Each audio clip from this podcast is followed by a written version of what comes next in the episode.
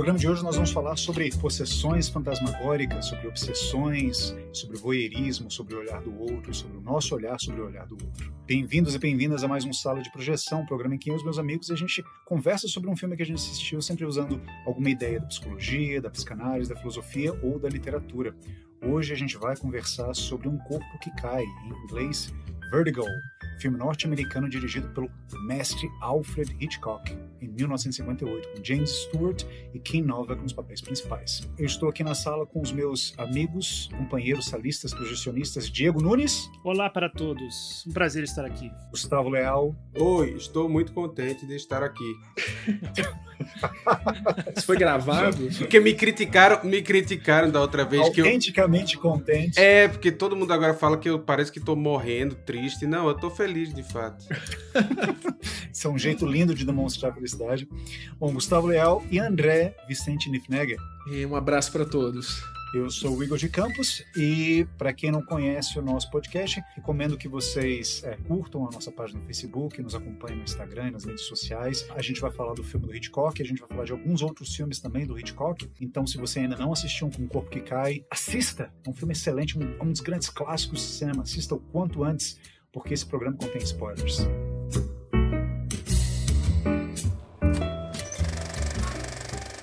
Parênteses. Esse filme, esse 2012, foi pela aquela revista Sight and Sound, considerado o melhor filme de todos os tempos, né? Primeira vez que ele supera Citizen Kane, né? Cidadão Kane. Sim, em 2012, Sight and Sound, a revista, né? Até então, é, Cidadão Kane era considerado o melhor filme do mundo. Eu acho que ainda é, né? De, de, de acordo com alguns críticos. Um dos melhores filmes do mundo, sem dúvida nenhuma. Eu achei um corpo que cai muito melhor que Cidadão Kane. Eu achei Cidadão Kane deve ser importante por conta do, sei lá o que, da técnica, mas, mas o corpo que cai é muito mais divertido de assistir. O que vocês acham dessas classificações como o melhor filme da história do cinema? Isso é tão. A critério de quem, né? Quais são os critérios? Existem critérios objetivos para dizer isso? Que o Sight and Sound ele pega uma. Ele pega muitos críticos, muita gente que ama cinema, e o filme que ganha mais votos é, o, é considerado o melhor. É só isso. Tem mais votos. É, votado, votado pelos especialistas, vamos dizer isso. assim, né? Não é, não é Igor? Sim, sim. Eu, eu, eu, eu, confesso que eu não conheço os critérios da Silent Sound especificamente, né, para saber quais que foram os critérios que eles utilizaram, mas a gente tem critérios aqui no Sala de Projeção, que hoje é o primeiro episódio que a gente está falando de filmes clássicos, de filmes de grandes diretores, filmes proeminentes de grandes diretores, e a gente né, concordou que a gente falaria de clássicos, mas que clássicos são esses? Qual é o nosso critério de classificação para eleger que um filme é um clássico? Então, eu tenho uma sugestão, sugestão que eu tiro de um livro muito bom, recomendo. É um livro chamado Psychoanalytic Film Theory and the Rules of the Game. Então, Teoria Psicanalítica do Cinema e as Regras do Jogo. É um livro do Todd McGowan e tirei um pedaço de um parágrafo logo na introdução dele, em que ele fala o seguinte: Se o cinema tem valor por aquilo que ele revela sobre a psique, a psique que ele revela não pode ser simplesmente a psique do diretor ou da diretora. Embora a psique do diretor indubitavelmente desempenhe um papel importante na forma do filme, o fato do filme encantar os espectadores, ou exercer um apelo aos espectadores, indica que ele também fala as suas psiques e a estrutura da psique como tal. Por ser um sonho coletivo, o cinema revela o psiquismo enquanto tal, mais precisamente que o sonho de um indivíduo em específico. Então, o cinema ele pode ser entendido como essa porta de entrada para a compreensão da alma humana. Pelo menos eu acho que esse é o nosso critério de, de classificação quando a gente fala que a gente vai falar de filmes clássicos. Que clássicos são esses? São filmes aclamados pela crítica? São filmes uh, influentes? São filmes é, é, que estão na filmografia de grandes diretores. Eu acho que tudo isso, né? mas também eles são filmes que eles revelam alguma coisa, que eles podem potencialmente revelar alguma coisa sobre a forma como a, a, a alma humana se revela para nós, como o psiquismo se estrutura, se forma, se mantém. Então, tá aí o nosso critério de classificação, né? o, que é, o que é um clássico para a gente aqui do Sala de Projeção. Né? E eu gostaria de começar perguntando para o Diego, né? porque esse filme é uma indicação do Diego. Diego, por que, que você acha que um corpo que cai, né, Vertigo? Eu acho muito engraçado esse título. Vocês não acham isso, não? Esses títulos dos filmes do Hitchcock. Um corpo que cai. É meio, meio cômico isso. Pra... É, um título meio literal. Parece um título português de Portugal, assim. Mas eu acho que é um jogo, é um jogo de palavras também, porque o, o, corpo que cai pode ser o, pode ser o corpo do Scotty, né? Também. Ele tá, é um corpo que está caindo ao longo do filme. Pode ser. Ah, sim, pode ser também. Bom, são vários corpos que caem ao longo do filme, mas isso é uma coisa que a gente vai discutir daqui a pouquinho. Aliás, eu, eu queria falar um pouquinho também sobre o, o, título do filme, o título original do filme, mas não agora. Antes eu queria ouvir o Diego. Diego, por que, que você elegeu esse filme para a gente conversar hoje? Eu escolhi porque é o pr primeiro que me veio à cabeça pensando em clássicos. Né? Vamos fazer uma temporada de clássicos? Então, o primeiro diretor que me vem à cabeça é Alfred Hitchcock, e o primeiro filme do Alfred Hitchcock que me veio à cabeça para fazer é o Corpo que Cai. Que é meio também, eu acho que o título tem uma literação, né? Então eles gostavam de fazer rima ou literação antigamente, né? Um corpo que cai. Mas por que não, não traduzir por vertigem, por exemplo? Porque antigamente era meio fora de moda, né? Você traduzir exatamente o título em uma palavra só, né? Os filmes eles tinham que ter. Ah, mas por exemplo, o outro, outros filmes dele, né? O, o Rope, né? Rope, que seria traduzido como, sei lá, corda, também não, não, não, tem um apelo, né? Mas e o filme é traduzido como festim diabólico. Não é legal isso? É, sim, mas eu acho engraçado porque é um desrespeito com o filme, né? E com a escolha do diretor, isso, né? Vocês não acham, não? Não, eu acho que é uma criativa, tradução criativa. É, tudo Interessante. Bem. Algumas ficam muito ruins, né? É. Mas... Entendo esse argumento que, que o filme não teria o apelo comercial que ele teve se ele se chamasse simplesmente Corda. Mas é, é, é, interessante ressaltar isso, porque é uma característica dos filmes do Hitchcock terem é, como título palavras pequenas, muitas vezes. Sim, pois é. E que não falam nada sobre a narrativa, né? Exatamente. Não, não vamos reclamar, não, porque em Portugal o título é A Mulher que Viveu Duas Vezes. Portugal conseguia dar. não, sacanagem, isso é mentira. É sério, eles dão spoiler de todos os filmes do Hitchcock, né? Tem outro que é o assassino é a mãe. Que é psicose. Eles, eles tinham esse dom de dar spoiler não, no. Piada, porra. não é sério, é sério isso. É sério. Eu já pesquisei também, é sério. Tipo, o, o rope deve ser o cadáver que estava na, no baú durante a festa. é tipo isso. É exatamente a mulher que viveu duas vezes. É, mas eu acho que esse é, filme, poético, ele, poético. ele tem muita coisa para discutir, né? Eu acho que é um filme pessoal do Hitchcock, um dos filmes mais pessoais dele. Tanto é que ele fala pouco sobre o filme no, naquela entrevista que ele deu para o Truffaut. Não quis se alongar muito, né? Já tem muita coisas mais técnicas sobre o filme. Eu acho, e eu gosto de filmes pessoais, eu gosto de filmes que revelam muito a psique do, do diretor, né? E que revelam a minha também. Mas eu tive uma certa dificuldade de rever o filme dessa vez, eu já confesso. De identificação. Eu, eu sou uma pessoa que. Eu sou um fã de cinema que se, gosta de se identificar com os personagens, né? Eu gosto de estar na pele deles, eu gosto de viver o que eles vivem, eu choro bastante, eu me alegro, eu tenho catarse, né, quando eu assisto filme. Eu sou eu realmente me envolvo emocionalmente quando eu gosto de um filme. Então, eu dessa vez eu não consegui me identificar com o protagonista, com James Stewart. Eu achei um protagonista muito anacrônico, muito fora de moda, muito é, meio impotente e meio limitado e não sei, muito impositor, muito homem daquela época, né? muito homem que estava acostumado a ter poder sobre as mulheres, fazer o que quiser com as mulheres, assim. e, e, e, essa paixão pela mulher sem conteúdo, pela imagem de uma mulher, né? pela fantasia de uma mulher, é, eu acho também, sabe, não, não me identifico realmente mais com isso, né? Bom, eu tenho que falar que eu me identifiquei muito com o Scotty, mas não por esses motivos aí que você falou, não porque eu acho que eu seja um homem do passado, com essas obsessões e tudo mais, mas assim, em um certo sentido eu me identifiquei muito com ele e eu me identifiquei muito com ela também. Mas assim, eu não quero adiantar muito assim o porquê. A gente vai falar sobre isso. Mas antes eu queria também colher as opiniões do Gustavo e do André. Queria saber o que, que eles acharam de assistir esse filme. Vocês já viram esse filme antes? Como é que foi essa experiência? Gustavo, você pode falar pra gente? Sim, eu, eu nunca tinha visto. Eu tô adorando essa temporada, tirando a parte do Alien, mas os outros filmes é bom porque eu tenho péssima cultura de cinema, eu nunca tinha assistido quase nada. Então foi a primeira vez que eu assisti. Eu gostei. Achei interessante. É um pouco datado, eu acho, o filme, né? Assim, os temas do filme, né? Mas foi legal de ver, é bem filmado, é bonito. Ele, era uma, uma versão, acho que remasterizada, sei lá o que, que eles fizeram, que ficou com, com imagem boa, assim. O que, que, você achou datado no filme? eu acho que tem uma, uma certa atuação meio eu acho que até nesse livro que o Diego mencionou, né, que é o livro da, de entrevista do Truffaut com o, o, Hitchcock, que é um clássico, assim, esse livro e tal. Não sei se é nesse livro que alguém fala é, em kabuki, né, que é o teatro japonês. Tem uma coisa da atuação dessa época que é meio kabuki, assim, é muito exagerado, né? Tudo é muito exagerado e tal. E o Hitchcock até é, é, depois meio que justifica isso, dizendo que ele, na prática, é como se o filme dele tivesse que funcionar mesmo que você ouvisse, assistisse sem som, né? Sem diálogo. Então todo, todo gesto, todo olhar tem um sentido, né? É, é bem representado, é, é exagerado. E eu acho que hoje em dia isso fica meio estranho pra gente assistir, né? A gente tá acostumado mais com, com atuação realista, né? Com os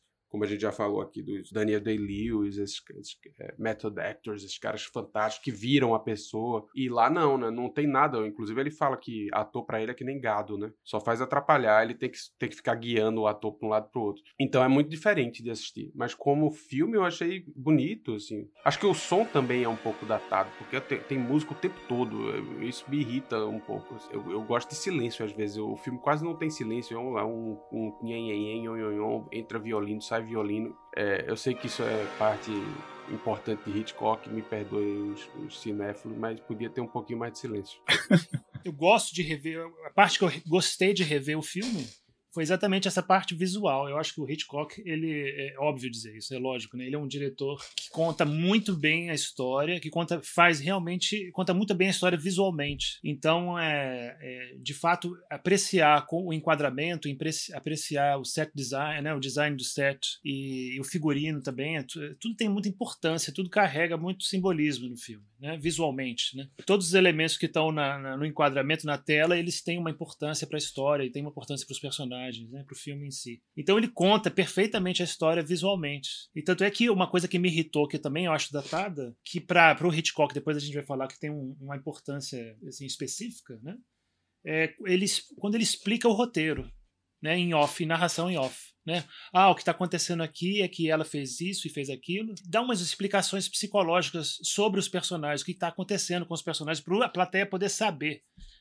a verdade da história no meio do filme. E eu acho que visualmente. Mas nesse filme isso acontece em um momento só, né? Ou não? Eu acho que são dois momentos. Eu acho que é o momento em que ela explica que, a, na verdade, a Judy é a mesma, é a mesma pessoa, né? Não, ela não é a Madeline que morreu, né? É, a Madeline já tinha morrido antes, né? Então a personagem que ela estava interpretando, a Madeline, na verdade, ela continua sendo ela mesma. Mas eu acho que tem, acho que tem outra, não estou me lembrando agora, mas eu. Olha, Diego, eu acho que só tem esse, esse momento mesmo, que inclusive é considerado por vários críticos como sendo o momento mais fraco do filme. De fato, esse é um momento em que ela escreve uma carta para o Scotty, que, é, que ela acaba rasgando depois no final, mas aí, durante a escritura dessa carta, há uma narração em off em que ela explica os detalhes da trama que o score não sabe. Isso tem um propósito bem específico, que é contar para o telespectador, para o público, o que está se passando, para que haja essa tensão entre aquilo que o público sabe, mas o protagonista não sabe. E a gente fica naquela expectativa de descobrir um momento, de esperar o um momento em que o protagonista ele vai descobrir, né, afinal de contas, o que foi acontecer. Wondering what I would say and do if I ever saw you again. I wanted so to see you again just once. Now I'll go and you can give up your search. I want you to have peace of mind. You've nothing to blame yourself for. You were the victim. I was the tool, and you were the victim of Gavin Elster's plan to murder his wife. He chose me to play the part because I looked like her. É, inclusive essa coisa da carta, ele, o Hitchcock defende mesmo, é, é, uma diferença com relação ao livro. Aliás, é interessante porque o, o Truffaut fala para o Hitchcock que esse livro é baseado num livro, né, o roteiro que o livro foi escrito para Hitchcock, né? E Hitchcock disse que não, já existia antes e tal. Mas parece que Hitchcock estava interessado em outro, em outro livro desse mesmo autor, desses mesmos autores, sei lá. E aí os autores meio que souberam que ele estava interessado e escreveram esse outro livro meio que, que on demand, assim, feito para o Hitchcock gostar. Então, assim, é, é, é um livro pessoal, como é um filme pessoal, como o Diego falou, mas é um filme pessoal no sentido de que é, é o Hitchcock que, que os autores franceses achavam que existia, né? E o livro aparentemente não tem essa parte da carta. Então foi uma coisa que o, o Hitchcock deliberadamente colocou para fazer isso aí, de deixar o espectador saber antes da aquela diferença que ele faz de surpresa e suspense. suspense surpresa né? e suspense. Surpresa A gente pode voltar nisso depois. Assim, antes eu queria ouvir o André também para saber o que, que ele achou do filme. Eu gostei do filme e, e, ele me surpreendeu porque eu achei que eu tinha visto esse filme. Porque teve uma, uma época, na minha juventude, vamos dizer assim, eu me interessei em ver os filmes do Hitchcock, né? No interesse meio de cinefilia, vamos dizer assim, eu falei, eu vou ver os filmes, né? Vou me obrigar a ver, porque não são filmes que, que a gente assiste. Tem, tem que ter um interesse em ver o filme do Hitchcock, né? Não é assim, ah, vai passar na sessão da tarde e vou assistir. Não tem, não, não, tem muito isso, assim. Você tem que. É, eu acho que é, é, é um tipo de diretor que você tem que buscá-lo, né? Não sei se faz sentido isso que eu tô falando para vocês. É, por exemplo, sei lá, eu falo assim a nossa geração não assiste o Hitchcock como a, a, pessoal da época em que ele produziu, né? A gente não vê assim como entretenimento, né? Tipo, vou no cinema ver o Hitchcock, porque ele foi feito por uma outra geração. Eu nunca vi o Hitchcock no sentido de, ah, tô afim de me divertir, eu tô afim de, de ver um filme de thriller, eu vou assistir um filme do Hitchcock. Nunca foi assim para mim. Foi assim na, no intuito de conhecer o cinema, conhecer a história do cinema, conhecer o diretor, etc. Então, para mim, sempre teve um olhar muito diferente do que o Diego falou no começo, que é eu me identifico com o filme. Eu não, eu já, eu já me aproximo do filme do Hitchcock, por exemplo, vendo esses detalhes, como é que ele está filmando, como é que ele trabalhou as cores, como é a atuação dos personagens. Então, eu não, eu não entro no filme, né? Aliás, nenhum filme eu vejo assim. Eu tenho até inveja do Diego, porque o Diego fala, pô, me identifico, me emociono, sinto catarse. Eu raríssimas às vezes, pelo contrário, se eu tô vendo com alguém, inclusive eu falo assim, ah, você reparou de onde que tá o ponto de vista da câmera? Então eu não consigo entrar na história nesse sentido. Eu vejo de uma forma muito cerebral os filmes. E o do Hitchcock também eu vi assim. Eu achei que eu tinha visto esse filme, porque tem um outro filme do Hitchcock que tem uma coisa de um penhasco, uma perseguição de carro, que eu esqueci qual é esse filme. Intriga Internacional. Exatamente. Eu vi o Intriga Internacional, nessa época que eu falei, vou ver uma série de filmes do Hitchcock. E como tem uma queda, parece, de um penhasco, literalmente um corpo que cai, né? Eu achei que eu tinha visto esse daí. Então me surpreendeu, porque eu não tinha visto o Vertigo, achei que tinha visto. Então eu fui achando que não ia ter surpresa nenhuma, né? O filme, o filme me surpreendeu nisso, que ele, ele consegue captar sua atenção. Ele joga muito bem com com suspense, com você querer saber o que vai acontecer depois e tal. Ele realmente prende assim a atenção, né? Nisso talvez ele seja um mestre assim. Como o Rope também, né? O Rope é, é você fica ligadaço no filme, né? Do começo ao fim, assim. Não, se você assistir Psicose Birds, né? Psicose e os Pássaros, é, são filmes muito entre, é, de entretenimento também. Nossa, eu me divirto muito. Eu, eu consigo colocar os Pássaros, por exemplo, ou Psicose para ver só para me divertir. Assim. Pois é, eu não consigo, não tenho isso. Mesmo hoje em dia. Especialmente com o filme como o Gustavo falou que, que é datado, principalmente na estética, né? Ele me tira muito dessa dessa identidade com o filme, porque tudo que tem no filme parece de outra época, a interpretação do o modo de interpretar, como o Gustavo falou, né? Nesse filme você vê que tem várias cenas a primeira que eu reparei com mais intensidade isso é, é, são cenas que o Hitchcock dá quase que um zoom no olhar da, da Mid. Quando ele fala alguma coisa, o Hitchcock ele quer mostrar uma sutileza na conversa, só que a sutileza é mostrada de uma forma tão escancarada como um olhar da Mitch. Você não saca assim, nossa, que sutil aquele olhar, porque ele, ele foca no olhar dela, né? Uma coisa que seria sutil numa, numa situação real se você estivesse na sala com eles, você ia perceber a sutileza do olhar. O Hitchcock ele mostra de forma muito escancarada, né? Uma coisa que também que, que ficou datada, especialmente nos filmes de hoje, os filmes que são feitos hoje em dia, nos últimos 20 anos, tá? é, eu reparei isso. Né? Além daquela diferença óbvia que o próprio Hitchcock reconheceu de idade, né, entre o James Stewart e a Kim Novak, né? Acho que o James Stewart devia ter mais de 50 anos, ou 50 anos de idade. Pare... Não, não, ele tinha, ele tinha exatamente 49 anos. Mas parecia que tinha 55, sabe? Eu acho. Coitado de James você acabou muito cedo, mas ele tinha 49, certeza absoluta. E, ele, e a Kim Nova 24, né? Visualmente tem um contraste muito grande, né? Eu acho. E, e se você perceber bem, por exemplo, a cena do restaurante, né, que tem aquele papel de parede ro é, roxo para fazer o contraste com o vestido verde da, dela. Né? Todo mundo no restaurante é velho. Nossa senhora, todo mundo é velhinho. A Kim Nova, que é a única jovem, maravilhosa, sensual, linda, sabe? De verde lá no meio de uma velha arada. Nossa, como e você pensa assim nos, nos filmes de antigamente, dos anos 50, dos anos 40, como os atores tinham mais idade, né? Eram sempre mais velhos. E todo mundo é jovem hoje em dia, né? E mesmo os caras mais velhos, eles são em forma, né? Forte. Então a juventude hoje, e mesmo a sua aparência de juventude é super importante no, hoje em dia. E no cinema antigamente não era, né? Não, mas você percebe que, que a, o figurino da época é um figurino que, para hoje, parece mais velho, né? Por exemplo, ele tá o tempo todo no filme de terno. Ela, por exemplo, você falou que ela tinha 24, a atriz. Ela parece uma mulher de 32 de hoje, né?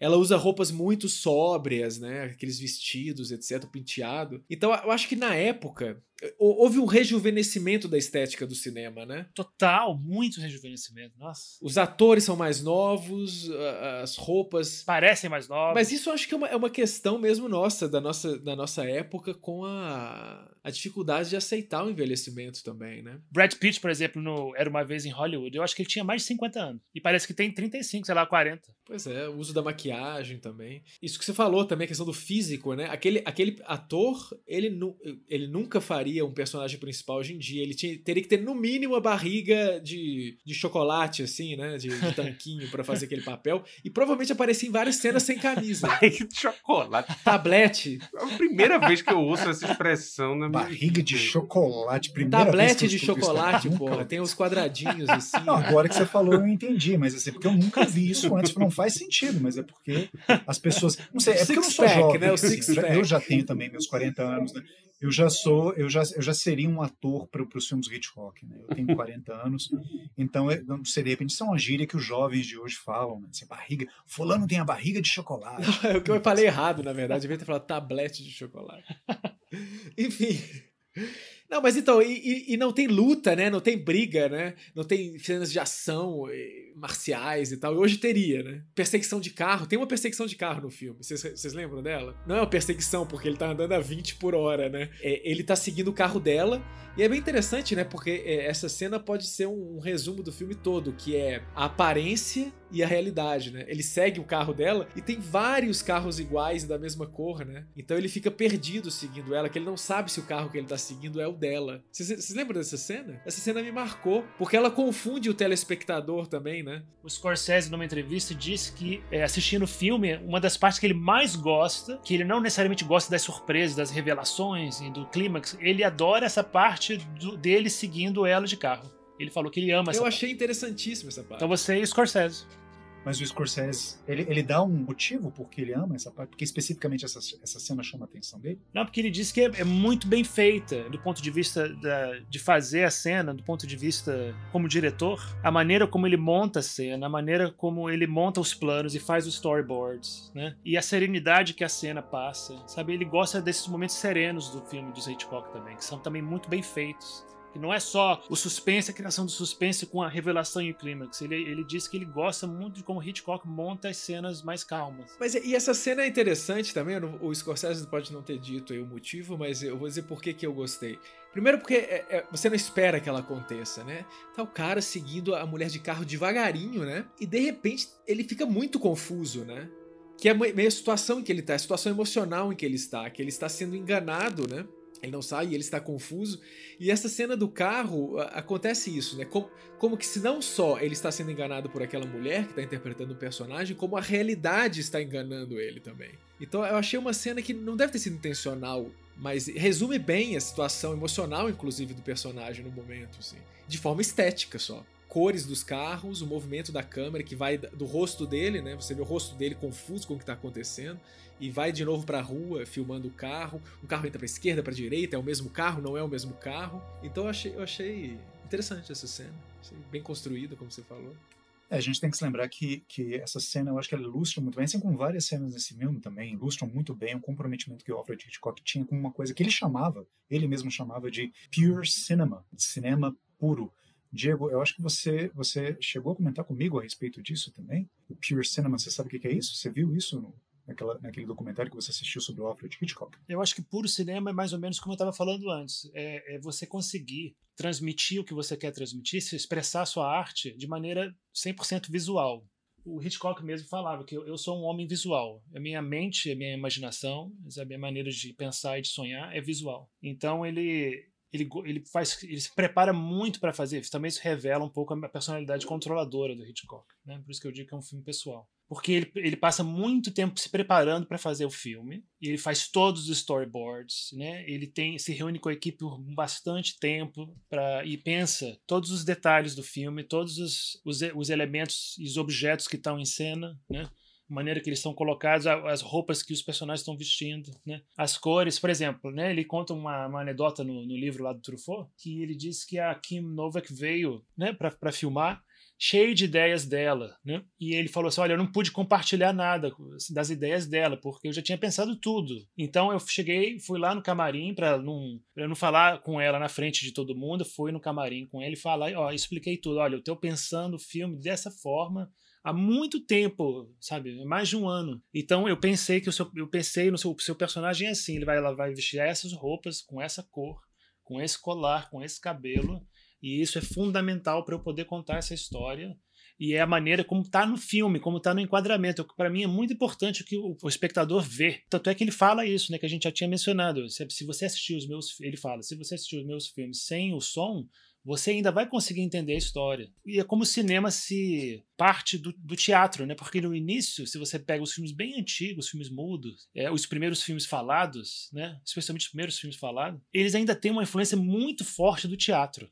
As interpretações ainda são muito teatrais, os diálogos são ainda longuíssimos, né? E, e os filmes são todos verborrágicos, né? Quando, quando, o cinema sonoro começa. O Hitchcock ele, ele foi um dos primeiros que falou: não, não, não precisa de tanto diálogo, não precisa de tanta explicação, não precisa de. A minha arte aqui é visual, é a arte da montagem, a arte da, do enquadramento. Esses filmes mais antigos, né? Eles têm essa, eles parecem que são uma, uma peça com uma produção, uma superprodução, né? Um monte de peças de teatro não tem nem cenário sabe? É, é, são, o que importa é o texto. O texto é, é, é, o, é o valor máximo né, do, do teatro. E a atuação do ator. É ator e texto. E o filme não, o filme tem muito mais, né? E para o Hitchcock, então, é, todos os aspectos visuais, técnicos e são muito mais importantes do que a atuação, do que o próprio roteiro, do que o plot, que o texto do diálogo, por exemplo. Né? Ele nunca foi um cara que trabalhou linha por linha o roteiro. Ele é um diretor altamente visual. A personalidade dele, né? O senso de, de, de, como é que se fala? De authorship em português. Autoria. De autoria, né? Você percebe a autoria do Hitchcock dos filmes visualmente, né? Bom, assim, é, é, corroborando com isso que você disse, é, o comprometimento com aquilo que o Hitchcock chama de cinema puro está exatamente nisso, né? Assim, é uma forma de você extrair significado através de uma narrativa que não conte com a participação das palavras. Né? E o Hitchcock, Hitchcock ele foi muito generoso nesse sentido, porque ele dava várias entrevistas explicando o que, que ele queria dizer com os filmes dele. Né? Essa entrevista que ele dá para Truffaut também é, é, muito famosa. Em uma das várias entrevistas que ele dá para televisão, né, ele fala né, que o pure cinema é, e o exemplo que ele dá eu, acho eu acho fantástico. Né? Ele fala que o pure cinema é o seguinte: você tem dois enquadramentos. Em um enquadramento você vê um velho. No outro enquadramento você vê uma mãe brincando com um nenenzinho e você vê em destaque o um nenenzinho. Aí depois você corta para o velho e mostra o velho sorrindo. Aí você tem um sentido extrai daí um sentido. Uhum. É uma sintaxe visual, né? Exatamente. Aí, digamos, digamos que ao invés de uma mãe é, é, brincando com um nenenzinho, você tenha uma mulher deitada à beira de uma praia, seminua, com um biquíni, tomando sol, e você tenha o mesmo frame, do mesmo rosto, do mesmo velho, sorrindo da mesma forma como ele estava sorrindo na, na outra edição. E você tem toda uma série de outros significados. E você não precisou falar nada você só faz um trabalho com a edição e o enquadramento da câmera. Isso é o pure cinema, isso é o cinema puro. Esse filme tem vários exemplos disso. Eu acho que essa cena que o, que o André falou é um exemplo muito bom disso. Essa cena em que ele segue a personagem da Kim Novak, né? E ele vai parar no, no próprio prédio dele, né? Fica perplexo porque ela está indo onde ele mora. Né? Eu acho que é, uma outra cena que ilustra muito bem isso, que eu acho uma cena incrível, particularmente, é a cena do restaurante no Ernest, né? a cena em que o James Stewart vê a personagem da Kim Novak pela primeira vez. Ele a vê, é, você tem é, um movimento de câmera que parte do balcão, onde o Scotty, que é o personagem de James Stewart, está tomando o uísque dele, e aí você tem um traveling passando por todo o restaurante, você vê várias mesas com várias pessoas, até então você ainda não destacou os personagens, a câmera vai se aproximando da mesa onde está o personagem do Elster e o personagem da Madeleine, e você vê aqui em Nova, a primeira vez que você vê aqui em Nova no filme, ela tá de costas, né? ela tá com aquele coque dela, o cabelo loiro, as costas dela é, nuas, com um vestido, e tudo isso com as cores e a música maravilhosa. Desculpe, Gustavo, mas assim, eu acho a música desse filme sublime. A, música, a trilha sonora do Bernard Herrmann, nesse momento, é fantástica. No momento que ela se vira de frente, você entende por que, que o Scotty se apaixonou por aquela mulher. Você não, não, não, precisa, não precisa de mais outras cenas, não precisa dele conversar com nenhum outro personagem, não precisa dele falar nada, não precisa de nenhuma narração em off. Você vê onde que está o apelo, onde que está a fascinação.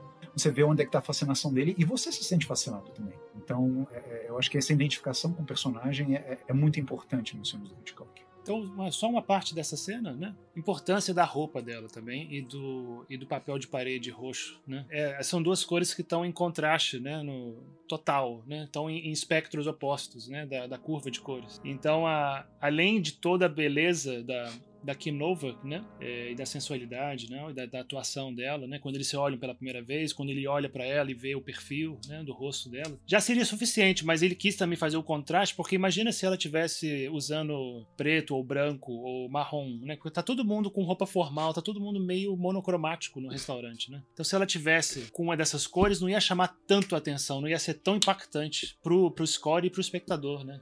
Então, até essa escolha dele, que foi com certeza Hitchcock, o vestido dela vai ser verde e o papel de parede vai ser vermelho roxo, vermelho barra roxo. Uhum, sim, sim. Acho que muito pode ser dito também sobre a, a simbologia das cores né, no filme. Assim, o verde ele simboliza é, o mistério, né, e a gente vê em várias cenas em que o verde aparece mais predominantemente. Né, e, e, o vermelho ele simboliza esse sentimento, né, o sentimento amoroso. E o, o, verde, pelo menos nos países anglófonos, também simboliza a inveja, né? Tem algumas expressões que, que utilizam o verde para simbolizar. Que a gente associa mais com a esperança, né? Mas eh, acho que na língua inglesa tem. O, não tem essa coisa do olhar verde, né? Que, que, é a inveja, que é uma, uma, uma, uma coisa interessante, porque ele inveja a mulher do cara que contrata ele, do amigo dele, né? Ele, ele vai muito rápido para essa posição de, de roubar a mulher do, do cara, né? Eu até achei, eu fiquei meio assustado com isso, porque foi muito rápido essa obsessão dele pela mulher do, do outro, né? Sim, eu, eu, eu, eu, eu tiro aqui para mim, assim, eu dou uma explicação junguiana dessa rápida fascinação que o Scotty tem pela Madeline, mas só que eu não vou falar isso agora não, eu vou guardar isso para daqui a pouquinho. Mas então deixa eu ler aqui um, um, um trechinho da sinopse né, do filme. É, na primeira cena de Um Corpo que Cai, nós vemos o detetive John Ferguson, interpretado por James Stewart, uh, perseguindo um criminoso pelos telhados da cidade de São Francisco. Durante essa perseguição, ele salta de um prédio ao outro, ele tenta saltar né, de um prédio ao outro, ele perde o equilíbrio, cai, e não cons mas consegue interromper a sua queda se agarrando a uma das calhas né, do, do edifício. Aí, ao olhar para baixo, Scott sente o horror diante da possibilidade de cair de certa altura.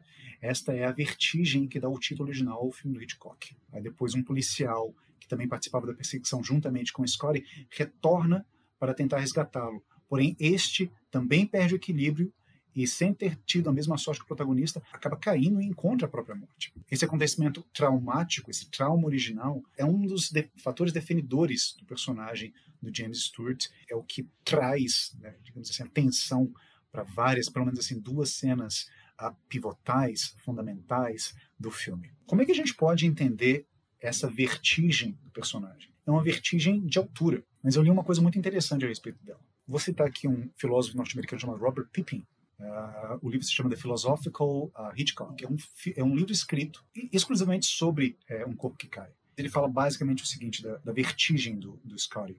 Fala que essa vertigem ela pode ser entendida mais do que simplesmente assim, como um medo de altura, ela pode ser traduzido como também um desejo de morte que o personagem encerra, mas só que ele não é consciente disso. Né? Então, quando ele olha para baixo, ah, não é simplesmente a vertigem da altura, mas a vertigem de você sentir compelido a saltar ou a pular ou a ir em direção ao chão.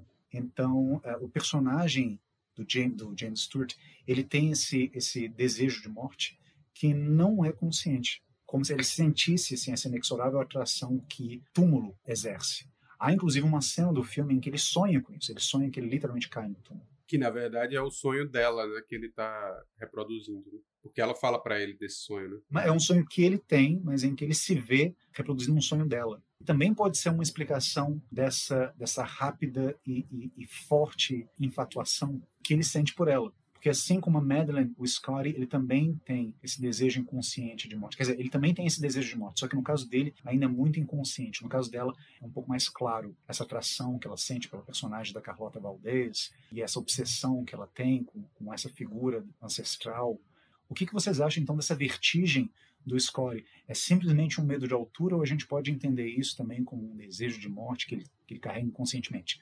Diga, André. Então, eu acho interessante isso, porque é, é, a lógica até da fobia, né? Geralmente a fobia, é, ela, é, ela tem por objeto algo que metaforiza, né? exatamente um, um, desejo inconsciente, alguma coisa nesse sentido, né? E no filme tem muito isso. Por exemplo, a cena primeira lá, que o policial que vai ajudar ele cai, é, eu não sei se foi intencional ou se esteticamente ruim a cena, mas o policial tá ajudando ele, né? E de repente o policial cai, assim, como se ele tivesse se jogado, né? A outra cena também que a, a, ela se joga, né? Ela se joga, primeiro, ela se joga no, no rio, né? No, embaixo da ponte, né? Naquela cena em que ela, ela, ela tenta um suicídio, um falso suicídio, mas ela se joga, em que ele salva ela pela primeira vez, salva a personagem da Kim Novak. E no final ela se joga também, como se ela tivesse a intenção de se jogar. Ela não foi empurrada nem nada. Ela tomou um susto, mas se joga. Ela poderia tomar um susto e não se jogar. Parece que tem mesmo essa coisa de, de um desejo de morte, de saltar, de, de cair no abismo, né? Que depois que você falou que eu percebi isso, realmente é interessante. E quem nunca sentiu isso também, né? Quando você chega na, na beira de um, um precipício, de um abismo, existe uma fascinação. Eu não diria um desejo de morte, mas uma, fa uma fascinação pe pela, por essa queda, né? Tanto é que muitas pessoas praticam, né? Bang jump, salto de paraquedas, etc. Então, essa fascinação pela queda, né? Pelo corpo que cai, é algo que está, talvez, na nossa psique aí, de alguma maneira. É, quando eu falo é, desejo de morte, na verdade, eu tô, eu tô traduzindo literalmente uma expressão do inglês, né? O death wish, né? Que não, que não significa necessariamente que você deseja a própria morte. Não é que você quer morrer. Ah, muitas vezes sim, né? Muitas vezes as pessoas desejam, pessoas que se matam, por exemplo. Mas não, não necessariamente, assim, não, não literalmente, é isso que eu quero dizer, sabe? Ah, sim, eventualmente você vai encontrar pessoas que têm esse desejo mais aflorado, em que elas realmente é, planejam, né, almejam a própria morte, elas querem a autodestruição. Mas esse desejo de morte, na verdade, é uma espécie de fantasia que se tem acerca da própria morte. Ah, eu falo isso por experiência, eu tenho isso, né? não com alturas especificamente, mas como, por exemplo, quando eu viajo de avião e o avião está pousando, eu sempre imagino o avião colidindo com, com algum outro avião ou, ou, ou, com o chão mesmo e explodindo e, e, e, eu fico tenso nessa hora. Sempre que o avião pousa, eu fico tenso. É engraçado, eu conheço é, é outra pessoa que fica tensa quando o avião decola e ela imagina coisas muito parecidas. Essa questão da altura, eu tenho uma pessoa na minha vida que, que tem um, uma vertigem de alturas muito forte, né, a ponto dela ficar tonta às vezes quando ela, quando ela anda de elevador. Uma vez perguntei para ela assim, mas você se imagina, como, como, é que é isso? Você se imagina caindo quando você olha para baixo, quando você está é, é, num andar mais alto em um edifício? O que, que é? Como é que isso acontece para você? Aí, e ela me falou assim, não, eu, eu não me imagino assim caindo acidentalmente, eu me imagino, eu me imagino pulando. E eu sinto muita agonia, eu sinto uma ansiedade muito grande nessa imagem. Ela é muito rápida, acontece uh, sem eu querer. Eu me imagino pulando em direção ao nada, em direção ao vazio. E essa é uma pessoa que, pelo menos até onde eu sei, não tem nenhum traço é, suicida de personalidade, não é maníaco-depressiva, nunca tentou suicídio, pelo menos até onde eu sei, nunca fez isso. Mas ela, ela tem essa coisa com a altura e ela sente, digamos assim, essa atração que o vazio, o túmulo tem. E é interessante pensar nessa vertigem do Scotty como sendo mais do que simplesmente esse medo de, de andares altos. É, é, você olhar para é. baixo e você se sentir atraído por aquilo, né? Você, de certa modo, de certo modo, em alguns segundos você fantasiar a própria morte, né? E você e você se sentir ansioso por isso, né? Assim, sabe? Então, o que, que eu faço nessas circunstâncias? Eu, eu me deixo cair, eu me seguro. Até quando eu vou conseguir me segurar? Eu acho que é um pouco, eu acho que é um pouco isso que ele sente no começo do filme. Aliás, uma outra interpretação muito interessante de um crítico que, que, que mencionou o fato que o Scotty, ele em nenhum momento ele é salvo no começo do filme. A gente vê ele dependurado na calha, mas você não vê como é que ele sai de lá. Então é como se ele, de certa forma, metaforicamente, permanecesse dependurado naquela situação durante todo o filme. Eu acho que porque o, o a vertigem, na hora que ele está pendurado lá, não tem nada de cachorro morde homem, né? É, não tem nada. Eu, eu, também teria vertigem se eu tivesse pendurado numa calha no quadragésimo andar de um prédio. É, é, normal. O que é o, o, o homem morde cachorro, o que é o diferente, é a vertigem que ele desenvolve. O que é o homem morde cachorro? Eu não entendi Não tem essa história de que quando o cachorro morde o homem não é notícia, né? Agora, se o homem morder um cachorro, aí é notícia. Né? É, o, o que é o, o, diferente é que ele mantém essa vertigem depois, né? Então depois ele tá subindo a escadinha lá e ele tem a vertigem. É, aí sim passa a ser um negócio é, é, sintomático, diferente. É, e eu acho que tem um outro ponto nisso.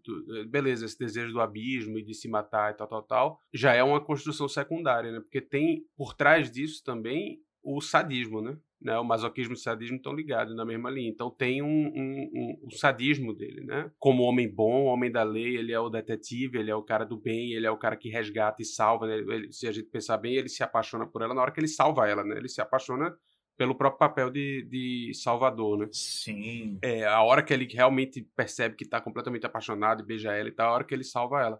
E aí ele tá lá no meio da perseguição, falha, né? Escorrega e tal, se, se pendura lá no, no, na calha, e o outro policial vai e morre por causa dele. E é inevitável que na hora que ele olhou para baixo, ele pensou, né? Eu, eu, eu, antes ele do que eu, né? pensou, pô, que bom que foi ele, não fui eu. É, essa, essa, esse sadismo, essa, esse ódio é que não pode ser expressado, né? Porque, tipo, a desejo de jogar no abismo, todo mundo fala, não, não tem nada tão tabu nisso, assim, todo mundo tem. Agora, o desejo de matar é mais, é mais tabu, né? É mais difícil. Ah, é. E é o que ele realiza no final, né? Exato. né? O que ele não conseguiu realizar antes, porque ele não conseguiu chegar na torre, e quem realizou foi o, o, vilão da história, né? O, o mastermind que estava por trás de tudo. Que esse não tinha um problema em realizar o desejo de jogar a própria esposa da torre, né? E matá-la. Agora, eu queria voltar, vocês me chamaram a atenção para essa questão da vertigem. Não, vocês separaram como que visualmente o Hitchcock ele, ele representa essa questão da vertigem? as cenas em que, em que o olhar, né, você vê como se fosse o olhar do personagem, né? Ele olha alguma, algum abismo, vamos dizer assim, né? Ou, seja, seja o, o abismo do, do começo, né? Do, de que ele está nessa perseguição policial, ele, ele olha de cima do prédio para baixo. Em todas as cenas em que acontece isso, o, o Hitchcock ele faz um, uma, um jogo com a câmera em que a profundidade, ela a, a cena se alonga até um ponto de fuga, né? Ele inventou essa técnica. Posso falar dessa técnica um pouquinho?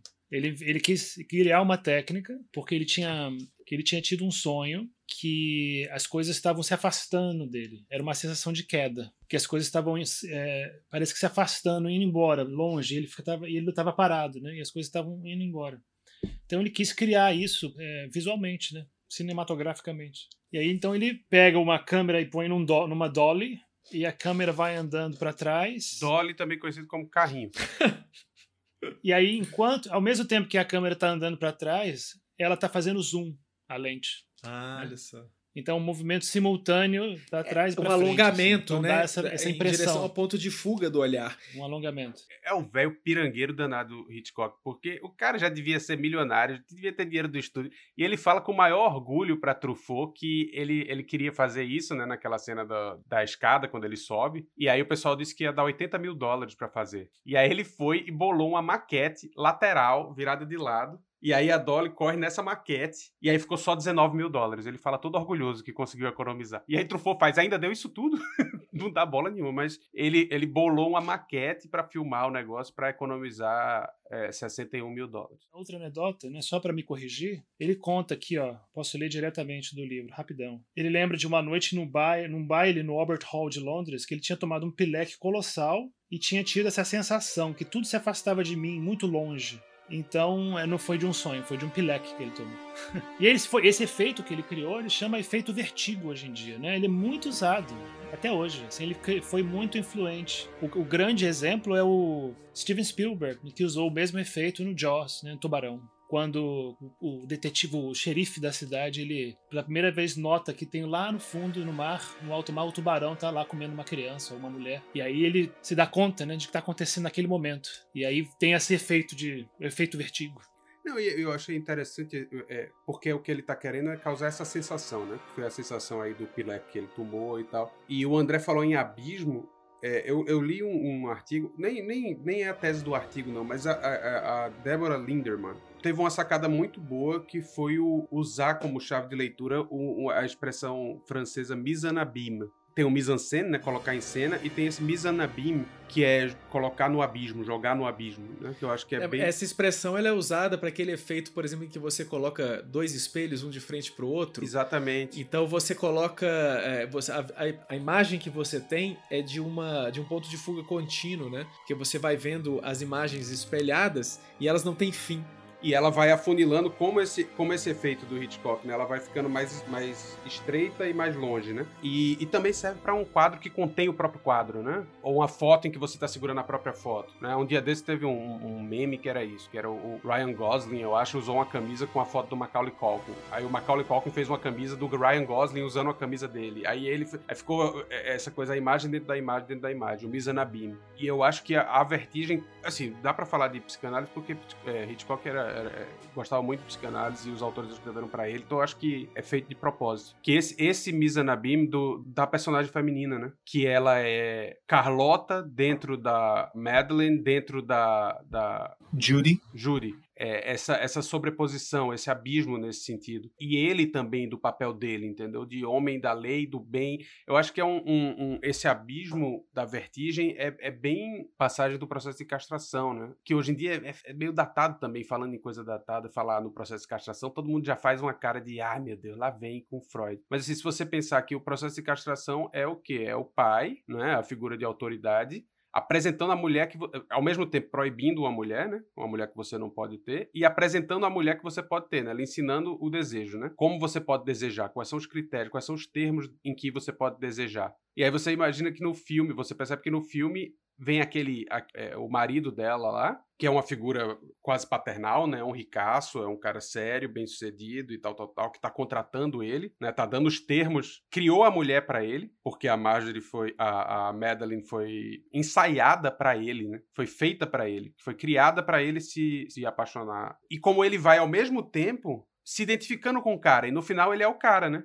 No final ele joga a mulher de cima, não, não literalmente, mas ele joga a mulher de cima de certa forma, quando ele revela para ela. Ele, ele vai se identificando com esse cara, é um processo de identificação dele com esse cara. E é um processo muito Ele causa a queda dela, né? Que, que eu falo assim, sabe? Ele não, ele, não, ele não joga ela literalmente, ele não empurra ela da torre, mas ele cria uma situação que ele causa a queda Exato. dela. Então, de certa forma, ele se equipara ao Elson. Exatamente. Sim, é, é, é interessantíssimo esse paralelismo. Então é isso, ele está se é o processo dele de identificação com esse com o cara, né, que é uma figura masculina, né, assim, do, de como é que é ser homem, que é uma questão para ele o tempo todo, né? Você vê que ele está usando, tem uma parte da conversa dele com a Mid, que a gente está falando muito pouco, acho que a gente pode falar mais da Mid, que ele está com o espartilho, espartilho que chama aquilo? Como é, é um corpete, é? né? Um corpete. Corpete, corpete. Que ele tá de corpete, ele, ah, você já conhece, você conhece muito homem que use corpete, não sei o quê. Tem essa questão do que é ser homem, né? Da, da, se eu falho, se eu não conseguir pegar o bandido fiquei pendurado, meu colega morreu, então eu sou menos homem, eu sou, eu sou, eu sou mulher, o que é que é ser mulher? Ele tá identificado com a, com a Madeline o tempo todo também. Mas eu acho que a questão do abismo, só para não fugir muito, assim, ficar na questão do abismo, o, é, essa expressão do Mizanabim, para mim, é muito interessante de usar para ver o filme. Porque a sensação dele é essa sensação de, de realmente estar tá olhando para o abismo. E, e, essa, essa mulher que está dentro, uma imagem repetida dentro de si, né? Ela é o quadro da Carlota, ela é a, a Madeline olhando para Carlota. E aí a, a, a Judy olhando para Madeline olhando para Carlota, ele olhando para elas todas. A imagem da Novak sempre de, de perfil, como esse perfil do espelho, né, que se repete assim, não tem os dois lados, né? Se você coloca um espelho de cada lado do seu rosto, você tem essa sensação do Mizanabim, né? Um milhão de, de silhuetas, de facetas, mas não, não é, nunca é a imagem completa. E eu acho que um, um pouco do, do, desespero dele, do, do, sofrimento, é isso: é olhar para esse Mizanabim, que é, o, que é o desejo, né? Que é vazio, não tem fim, né? É, é repetido, é um em cima do outro e é, e é meio nebuloso, não tem, não tem um resultado final. É, é um pouco como eu, eu, pensei naquele paradoxo de Russell, né? É um, o conjunto de todos os conjuntos que não se contém não pode existir, porque ele não, não, ele não pode nem se conter, nem pode ser um elemento de si próprio a, a personagem feminina nesse filme é esse paradoxo, né? Porque ela é um conjunto de todas essas mulheres, mas ela se contém porque ela é a mesma mulher ao mesmo tempo. Ela é impossível, ela é uma impossibilidade é, libidinal para ele. Ela tem que morrer. É isso, entendeu? Ele tenta fazer, ela, ele tenta conter ela, né? É, você vai ser a, a Madeline, mas é impossível conter ela, porque ela é a Madeline, mas ela é a Carlota e ela é a Judy no final. Ela é uma impossibilidade, não tem como. É um abismo, né? Ela é o próprio abismo. Ela é o próprio abismo. Exatamente. É interessantíssimo isso.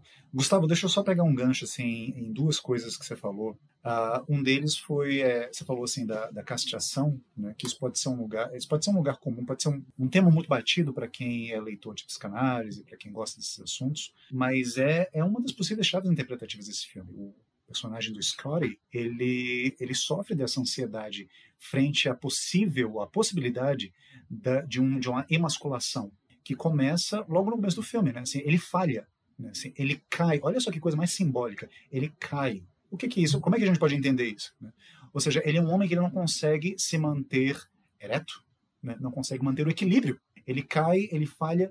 Uh, logo depois que a gente sai dessa cena, a gente vê o Scar no apartamento da Midge. Uh, ele está tentando equilibrar é, um, uma bengala? Uma bengala, obrigado. Ele está tentando equilibrar uma bengala. Ele não consegue manter a bengala em pé.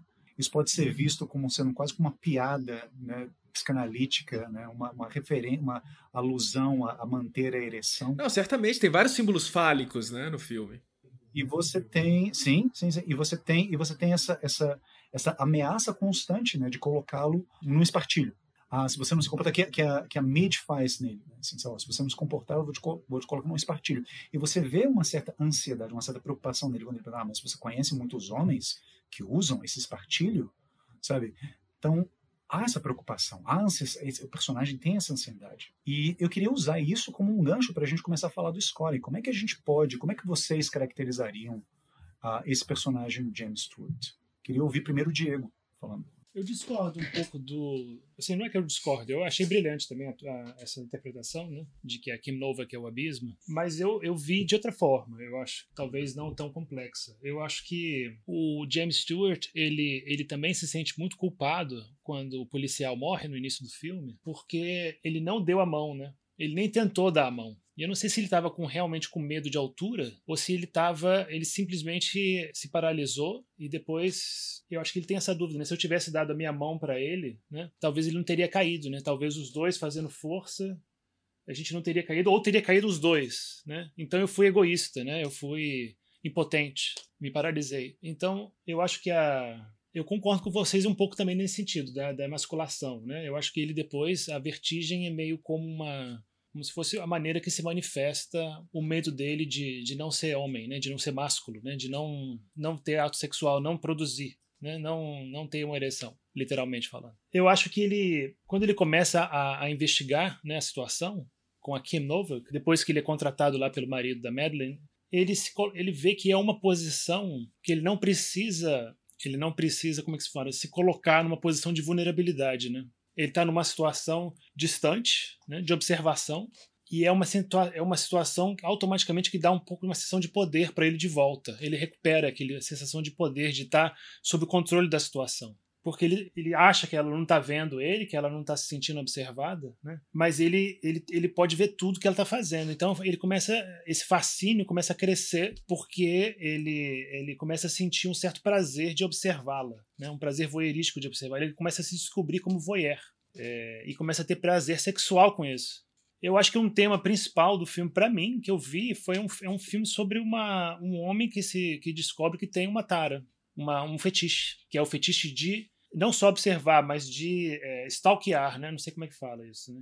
É observar de longe. Ele tem esse prazer enorme de observar a mulher de longe, né? E ele, a partir da observação, ele começa a criar uma imagem congelada de uma mulher perfeita, né? A fantasia de uma mulher ideal para ele na cabeça, né? Eu acho que isso reflete muito a personalidade do Hitchcock. Como eu tinha falado antes, ele é um, ele é um, um diretor que tem tão, tudo tão preparado e tem uma necessidade de ter tudo sob o controle dele tão grande que ele, ele disse que a pior parte para ele era a, a filmagem, né? especialmente quando a filmagem tinha alguma coisa imprevisível. Porque ele, ele tava, ele, toda vez que preparava um filme, ele tentava antever o máximo de imprevistos possíveis. Ele tinha necessidade de ter o controle total da situação no setting, nas filmagens. Tanto é que ele dá um exemplo pessoal dele, né, de que ele, quando ele vai, por exemplo, quando ele vai tomar banho, né, ele faz questão de depois do banho ele põe todos os objetos que ele usou no lugar certinho que eles estavam antes e deixa tudo bonitinho, limpinho, parece que ninguém tomou banho lá por exemplo. Para ele é muito importante não deixar rastros, né? não deixar nada desorganizado, não deixar nada caótico. Agora, o, o Score, o, o Score é o oposto disso, né? Ele é o cara que não tem controle nenhum e está tentando retomar esse controle, né?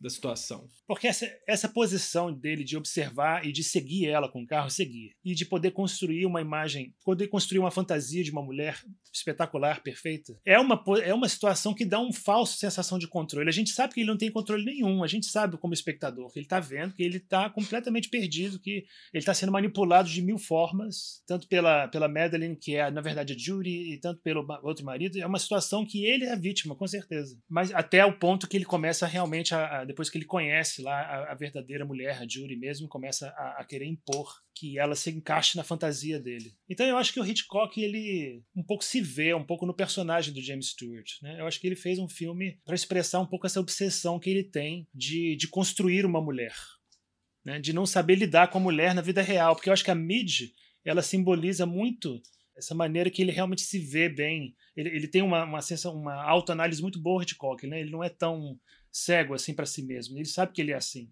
Tanto é que ele, ele desculpa, se... a mid é, é, a forma como Hitchcock se vê? Não, não, não, desculpa, me falei mal, eu me expressei mal. A mid é a maneira que ele usou, é a personagem que ele usou para satirizar isso nele mesmo, que o James Stewart, ele tem uma relação de pura amizade, uma relação assexuada, uma relação quase filial também, depois a gente pode falar, né, que ele está numa posição filial com a Mid, né? Que é uma mulher real, uma mulher com conteúdo, uma mulher com profissão, uma mulher independente, uma mulher que tem discurso, que tem conteúdo interno, uma mulher, um ser humano mesmo. E se relacionar com um ser humano, se relacionar com uma mulher assim, tão real, é obviamente que você não vai ter controle sobre aquilo. Obviamente que você não vai conseguir encaixá-la na sua fantasia. Com relação à outra, e o contraste, né? com relação é, o Hitchcock, por exemplo, eu vejo muito ele nessa relação com a esposa dele. Ele, ele se casou, foi casado com a mesma mulher por muitos e muitos anos, a vida inteira com a mesma mulher. E eles eram parceiros, né? De trabalho. Né? Ela sempre ajudou ele a escrever os roteiros, sempre ajudou ele a fazer os filmes, ela, ele sempre consultou ela, ela, ela sempre foi um símbolo de, de grande parceria, companheira e inteligência também. Mas eu, eu tenho. É bem é suposição minha, eu acho que eles não tinham uma relação muito sexual, ele com a mulher dele. Eu acho que grande parte do. do a maneira como o Hitchcock trabalhava o desejo, nele sentia desejo sexual, expressava esse, esse, essa pulsão sexual pelos filmes, era tendo, construindo essa mulher como objeto ideal de desejo. Essa mulher loira, platinada. Pô, mas isso é um, é um, é um hiper, hiperachismo seu, né? Você tá falando mais Talvez. de você do que do Hitchcock, é. obviamente, né? Só, só tentando manter uma, uma certa linha de raciocínio. Então, assim, eu fiz uma pergunta a respeito da, da caracterização do personagem do James Stewart. Né? A gente está aqui falando, né, elocubrando sobre a vida sexual do Alfred Hitchcock. É, rapidinho, rapidinho, né? Assim, a gente, eu acho que falta muitas informações. Eu concordo, não, mas eu, eu concordo com, com essas coisas que o Diego fala. E eu acho que, assim, é, explorando um pouquinho mais esse tema do voyeur, assim, eu estenderia estenderia isso para os outros filmes também. Eu acho que é, os protagonistas daqueles filmes mais, mais clássicos dele, assim, mais conhecidos, o protagonista do Janela Indiscreta, o protagonista do, do Psicose, o protagonista Hitchcockiano, né, desse período, ele é um voyeur. Né? Se tem uma palavra que a gente pode usar para caracterizá-lo, é voyeurismo. Então, o Norman Bates, é, ele é um voyeur, né? aquela cena em que ele espia né, Janet Lee né, de um buraco né, que vai dar do, do cômodo da casa para o banheiro. Personagem do James Stewart novamente no Janela Discreta, esse personagem. E o que eu acho interessante do Hitchcock é que ele não apenas é, traduz esse voyeurismo, que muito possivelmente é um voyeurismo pessoal, no personagem do filme dele, mas ele também faz com que nós, público, sejamos também voyeurs, né? porque a câmera ela é subjetiva em vários momentos principalmente naqueles momentos em que o, o James Stewart está espionando a Kim Novak, naquela belíssima cena do cemitério, na cena da, da missão, na própria cena do Golden, da Golden Gate Bridge, nas cenas em que ele segue ela de carro, né, na cena do hotel.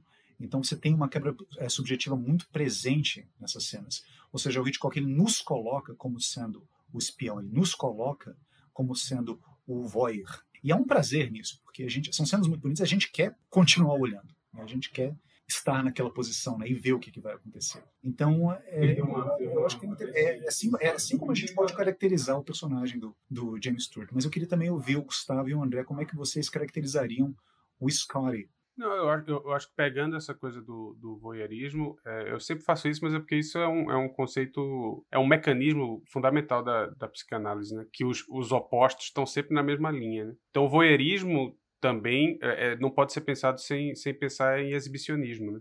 É, o voyeur, ele tá identificado com aquilo que ele tá vendo, né? É, a imagem é tipo assim, uma câmera filmando o espelho. O voyeur quando ele tá vendo, ele quase que se esquece, né?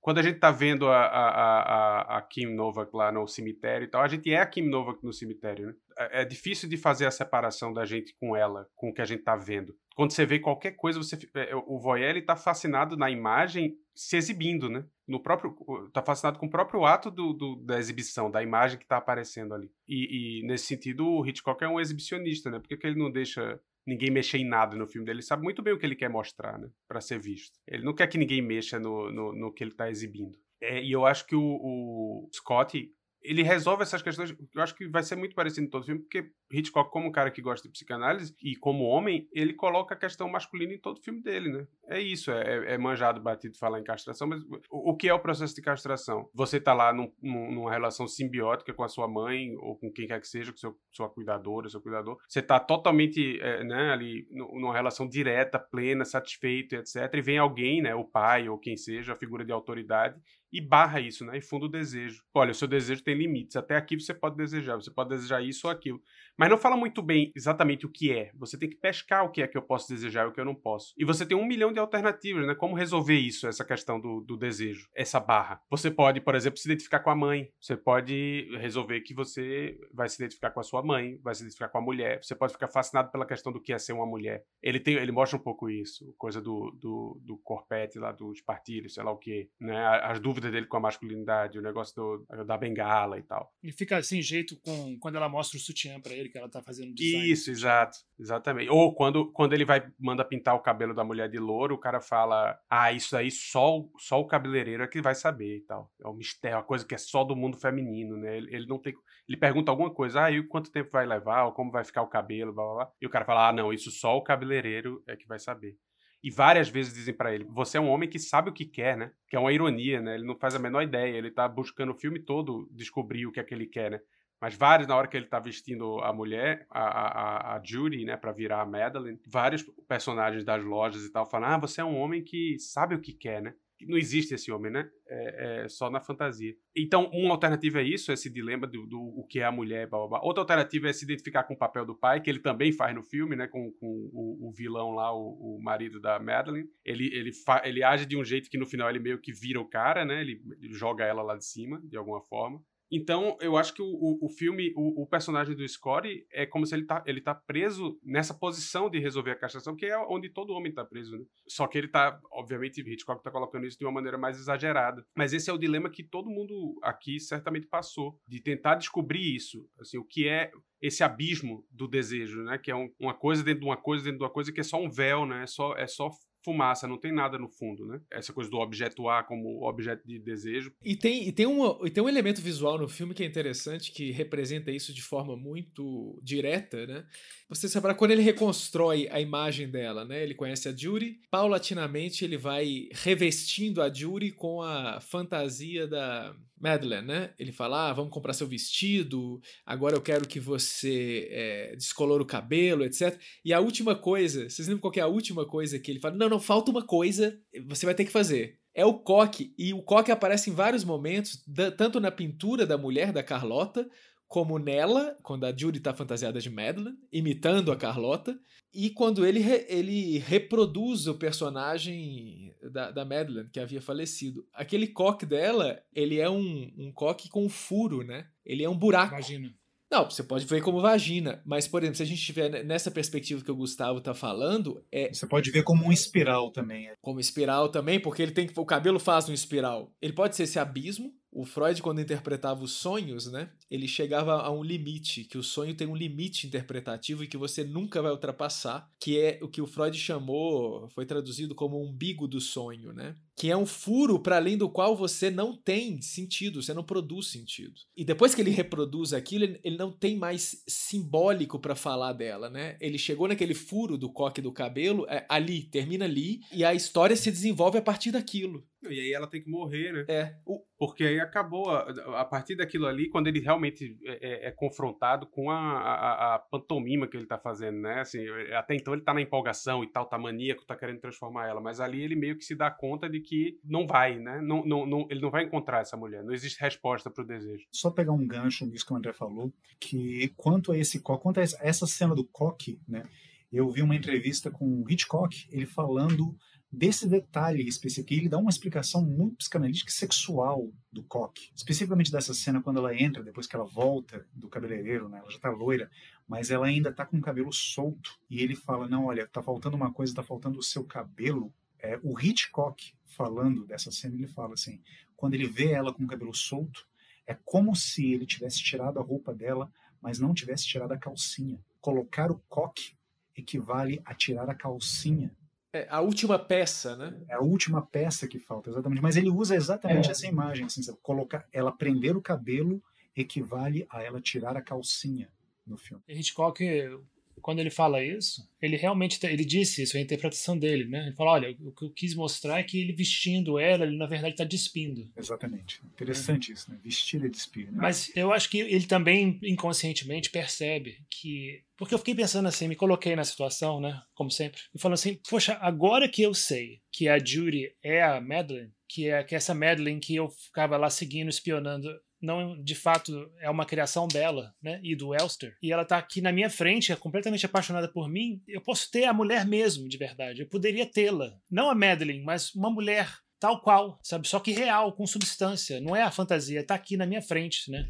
eu posso agora ter uma relação com ela. Seria, por exemplo, final feliz. Por que, não tem um final feliz agora? Fiquei pensando. Eu acho que ele, ele causa a morte dela, né, dela no final, ele fica tão enraivecido, tão irado, né, de ter se sentido enganado, de ter se sentido tão manipulado, né, tão impotente na situação, e leva ela lá na torre, sabe? Forçar ela realmente a confessar, né, que ela que ela realmente fez tudo, né, deliberadamente, foi tudo um plano, então, para o Elster se livrar da mulher. Eu acho que ele acaba provocando sem querer, sem querer, né, inconscientemente a morte dela, porque no fundo possuí-la não é o que ele que é. Ele quer continuar perseguindo. Ele quer continuar indo isso ao finito infinito. Eu acho que o filme mesmo com estrutura, ele tem essa tendência ao infinito também, de que aquilo ali nunca vai se terminar, nunca vai fechar.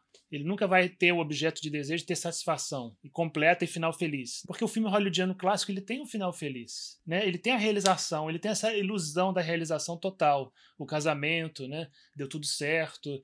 Eu te, fui lá, corri atrás de você no aeroporto e eu te reconquistei de volta e termina o filme. Não, esse filme não. Esse filme ele realmente fala isso aqui vai continuar se repetindo. Isso aqui é um ciclo. Não, mas, mas ele tem uma solução, né? O filme, o filme tem esse término. Ele não fica em aberto. Eu acho que fica. O caso é resolvido. Não, mas o caso é resolvido. Ele descobre, ele supera o. Calma, calma aí. Ele, ele, ele resolve o caso, o telespectador descobre o que aconteceu, ele, ele resolve a questão dele com a mulher que ele achou que havia morrido. Então ele soluciona, inclusive, a fobia dele de altura. Tem uma solução o filme. Você não sabe o filme em aberto. Né? Mas eu acho que ele vai continuar do mesmo jeito. Ele vai começar, ele vai procurar outra mulher para fazer o mesmo tipo de espionagem. Ah, mas aí você tá achando que ele vai. Mas, Ué, não, mas não tem. Esse podcast não é pra gente interpretar e achar coisas? Sim, mas eu colocar? tô discordando da sua interpretação.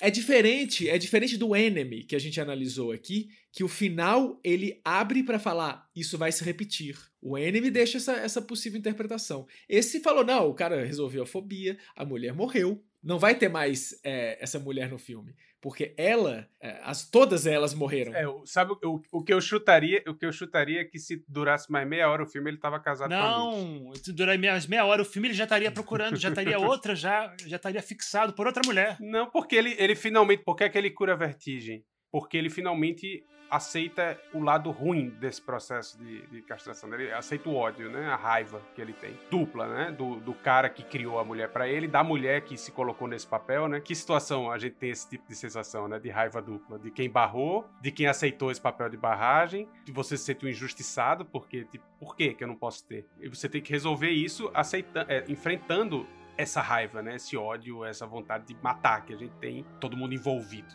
E ele, ele sabe, desde o começo, muito bem quais são os limites do desejo. Quando a Mid se coloca no quadro da Carlota, ele fala: Não, você não tá nesse conjunto, não. Porque esse conjunto é o conjunto do desejo, né? Do que é passível de ser desejado você tá fora, você é mother, né? Você é, é a que vai lá no, no, Quando ele tá catatônico lá no, na clínica, se recuperando depois que a mulher supostamente se joga. Ela fala, né? Mother is here, né? A mamãe tá aqui. Você tá no outro campo, você é outro conjunto. Ele sabe muito bem fazer essa diferenciação, né? Mas ele ainda acredita que existe uma resposta nesse, no, no outro conjunto, no conjunto do desejo. Que é possível recriar quem é essa mulher morta que ele tá recriando. Morta pro desejo dele, né? Essa mulher que não, não tem mais como ele acessar de jeito nenhum, que ele sabe muito bem que não dá para acessar, né? Ele só tá num processo de descobrir isso, é quase um processo de análise, né? Outra coisa que a gente poderia pensar aqui, mas que é um assunto meio chato, mas que é a transferência, né? Ele e ela, a transferência entre os dois quase como uma, uma, uma, transferência de analista e analisando. Né? Quase um processo de análise que ele está fazendo ali para se dar conta de que não dá para reviver essa mulher morta, que sempre teve morta, né? essa mulher que não existe, que é a mulher do desejo pleno.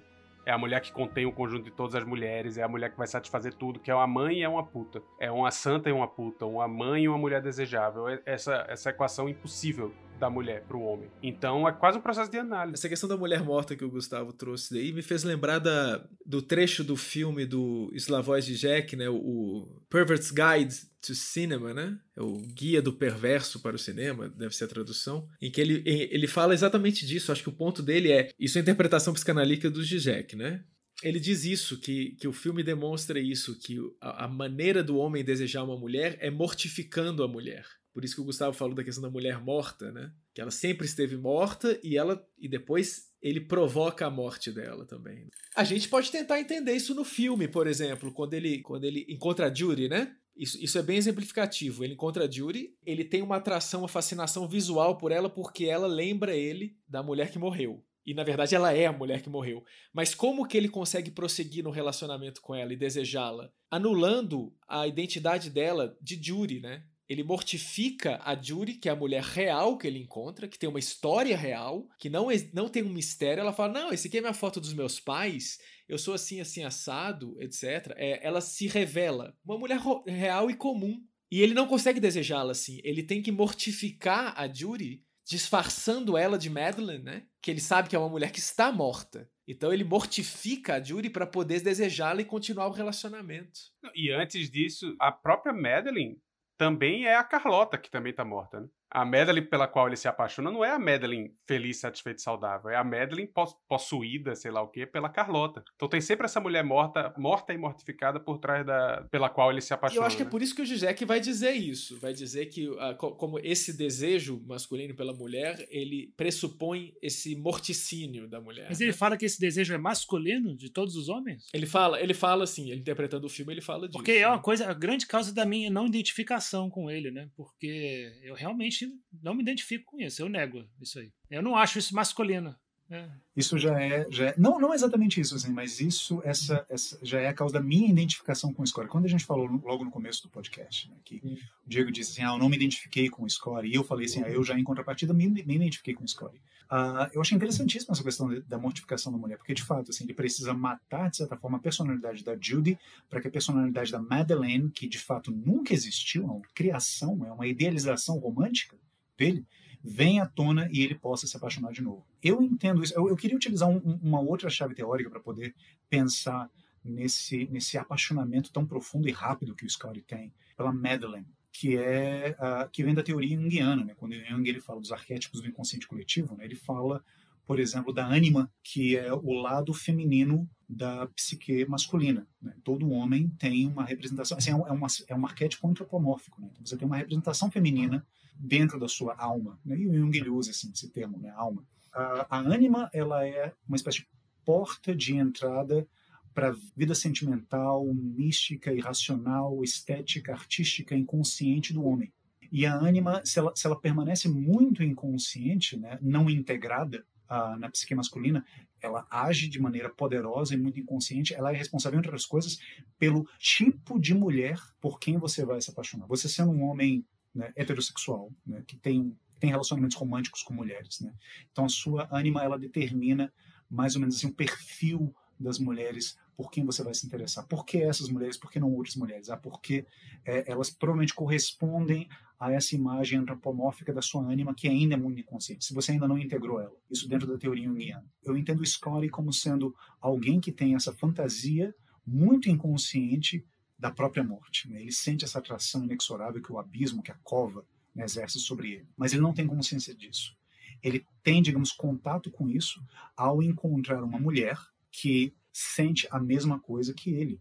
Né? A, a Madeleine, essa Madeleine da imaginação dele, né? mas que ele acha que é real, é uma mulher que também sente essa mesma atração pela cova. você está é, é, sendo obsediada por um espírito de um ancestral que faleceu há muito tempo, que impele ela a, a se matar também. Ela, naquela cena belíssima do, do, da praia, naquele se beijo, inclusive, ela fala isso, né? Fala assim, eu, eu acredito que há alguém dentro de mim, eu acho que tem alguém dentro de mim, sabe, que quer que eu morra. Ou seja, existe essa identificação dela com a morte. E ele também tem essa mesma identificação, só que no caso dele é inconsciente, no caso dela isso é mais claro. Então é essa atração que ele tem por ela. Assim, claro, isso é uma explicação talvez um, um tanto quanto simplista, reducionista. Né? Mas... É interessante que, nesse sentido, o nome dela ser Madeleine, né?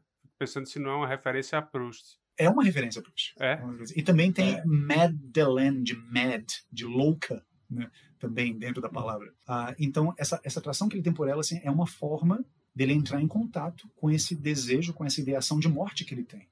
A partir do momento que ele perde isso de alguma maneira, que ele trata isso, você vê que no final do filme ele, ele perde a vertigem. Ele para de sofrer a vertigem é, das alturas. É interessante ver como, como essa ideação romântica ela é muito presente no personagem. É engraçado porque o Scotty é um personagem que ele é manipulado pela Judy, pelo Elster no começo do filme. Mas também tem uma outra manipulação aí que a gente não percebe muito, que é a manipulação que o Hitchcock faz com nós, o público. Né? Nós somos manipulados a achar que o filme, até certo ponto, é uma história de amor. Que o Scotty ele é uma espécie de cavaleiro na armadura, né, que desempenha um papel heróico para salvar uma mulher, uma damsel in distress, não uma donzela em perigo, num sentido assim, quase clássico medieval. E, e não, seria um personagem com vários aspectos vilanescos, como o Diego ele colocou, sabe? Porque eu acho que ele tem toda essa carga que é muito inconsciente. Ele não sabe o que ele quer. Ele não sabe o que ele deseja. Ele deseja, mas ele não sabe o que ele está desejando. Ele quer essa relação com uma mulher que não existe, porque, de certa forma, é através dessa relação que ele vai entrar em contato com esse trauma e esse desejo de morte que ele tem. E, e ele precisa entrar em contato com isso para que ele possa sair da situação, para que ele possa é, voltar a ser um homem literalmente equilibrado, fazendo um jogo de palavras, para que ele restabeleça o equilíbrio dele. Porque o começo do filme mostra justamente isso, que ele não tem o equilíbrio. Por isso que ele tem essa, aquela vertigem, aquela coisa toda né, das alturas. Cavaleiros, como é que vocês entendem essa relação dele? Vamos falar um pouquinho da Midge, que eu acho que é uma personagem. Eu queria falar da Midge e queria falar do Elster também.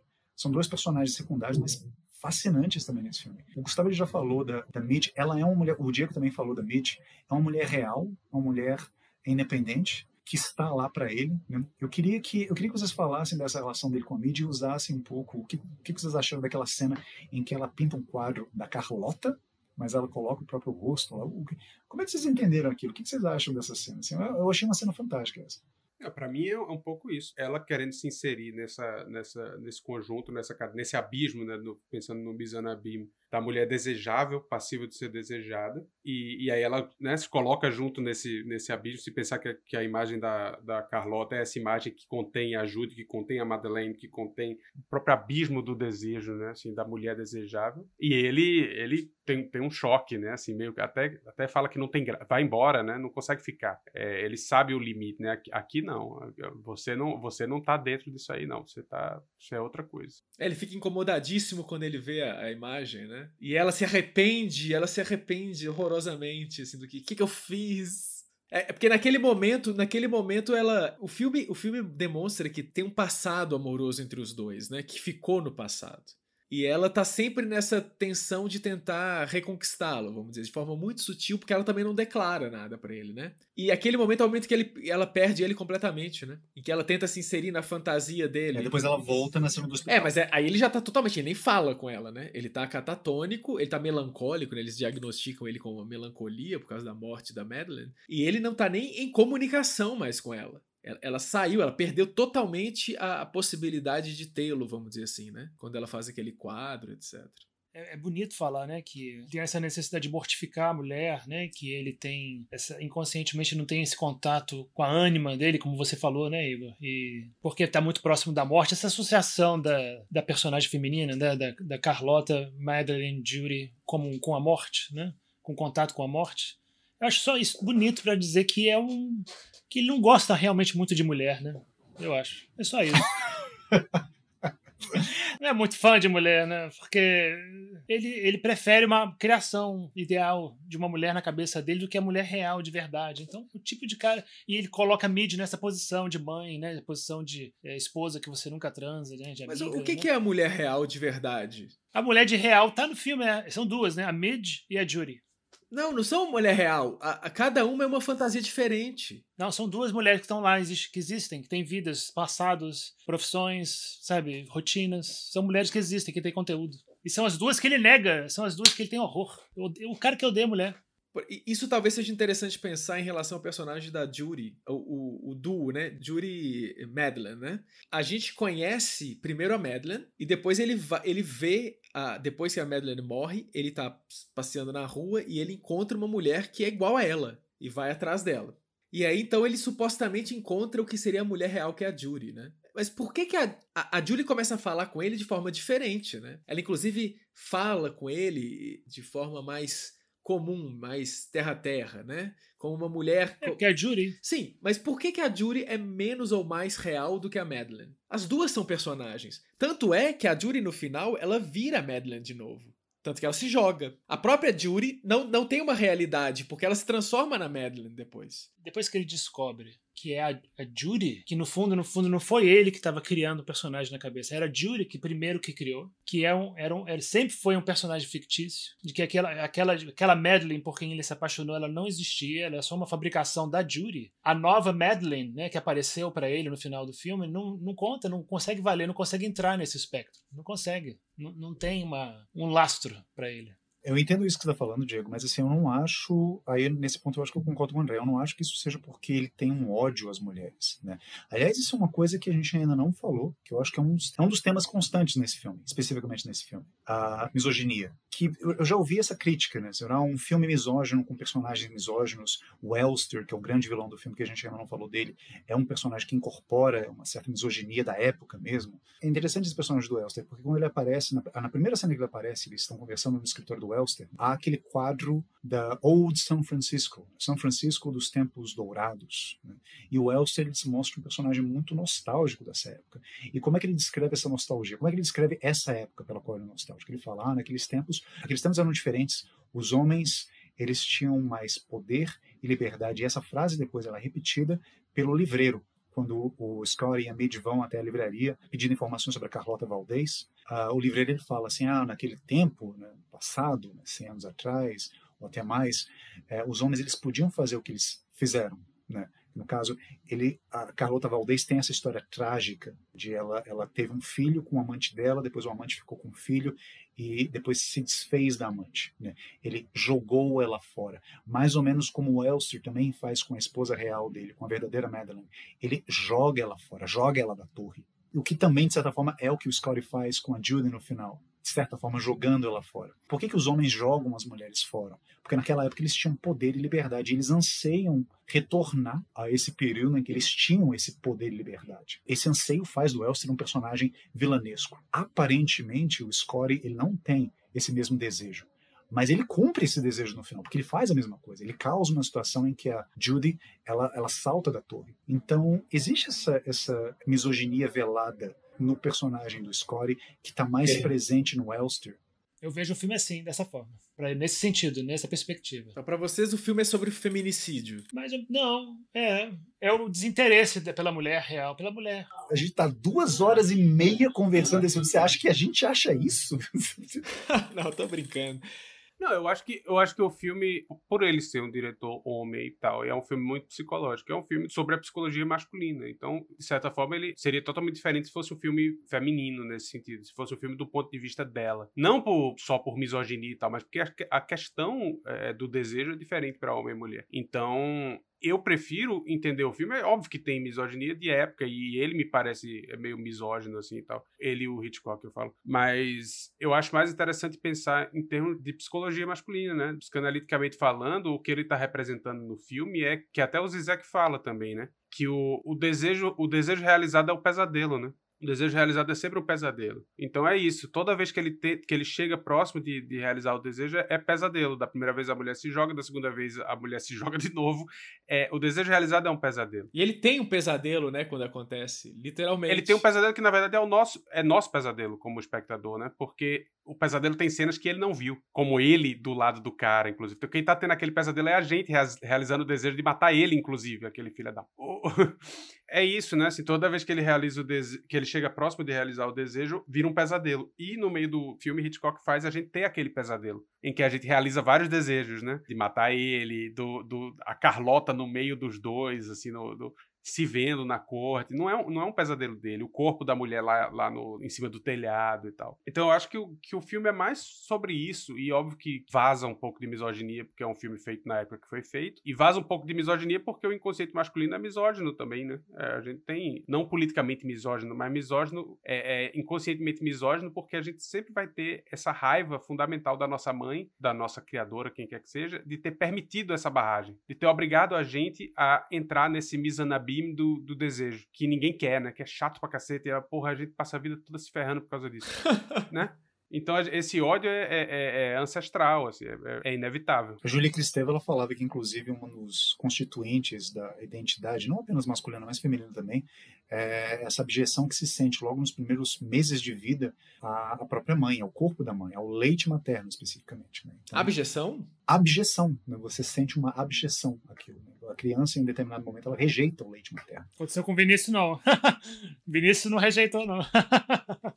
é, eu não sei, eu não sei se isso é cientificamente fiel, não, mas. Não, pois é, então há críticas a essa, a essa hipótese. Mas eu estou citando aqui Júlia Cristeva, né, que ela fala num livro chamado Os Poderes do Horror. Há uma rejeição depois, né? Por exemplo, hoje em dia, né? Você, você vai você rejeitaria esse leite, né? Falando em seios, a gente pode dedicar um bloco ao tema seios, tem uma coisa interessante, porque o, o Hitchcock joga com a coisa do peito bom, peito ruim, né? Que é um, uma tese psicanalítica também kleiniana ou winnicottiana. É, o, é, essa questão que você falou aí, né, do é, é como se a criança tem um objeto de ódio e um objeto de amor, né? Existe um seio. O seio bom e o seio ruim, entendeu? A criança vai querer mamar num seio e não no outro, porque é o bom e o ruim. E o, o Hitchcock, óbvio, tem o tempo todo essa, essa divisão, né, do, do peito bom e o peito ruim, e ele representa isso literalmente, né? É, o Truffaut que, que pescou essa, assim, muito bem pescado, que a, a Judy não usa sutiã, né? E a Mid é designer de sutiã, né? A Jury não usa sutiã, tem isso? Você percebeu isso?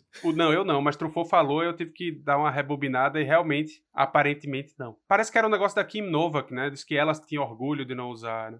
Isso, Hitchcock fala que ela se gabava de que ela não precisava usar sutiã. Esse detalhe está inclusive tá no livro do Robert Pippin, ele chama atenção para isso, né? Que inclusive a personagem da Midge, ela está fazendo um design de um sutiã que não tem alças. E olha só que coisa, quando o Scotty vê a Madeline pela primeira vez, novamente, ele a vê de costas no restaurante. Ela tá com as costas nuas, ela tá, vestido, ela tá com um vestido lindo, longo, com as costas nuas. Costas nuas onde não se vê sutiã.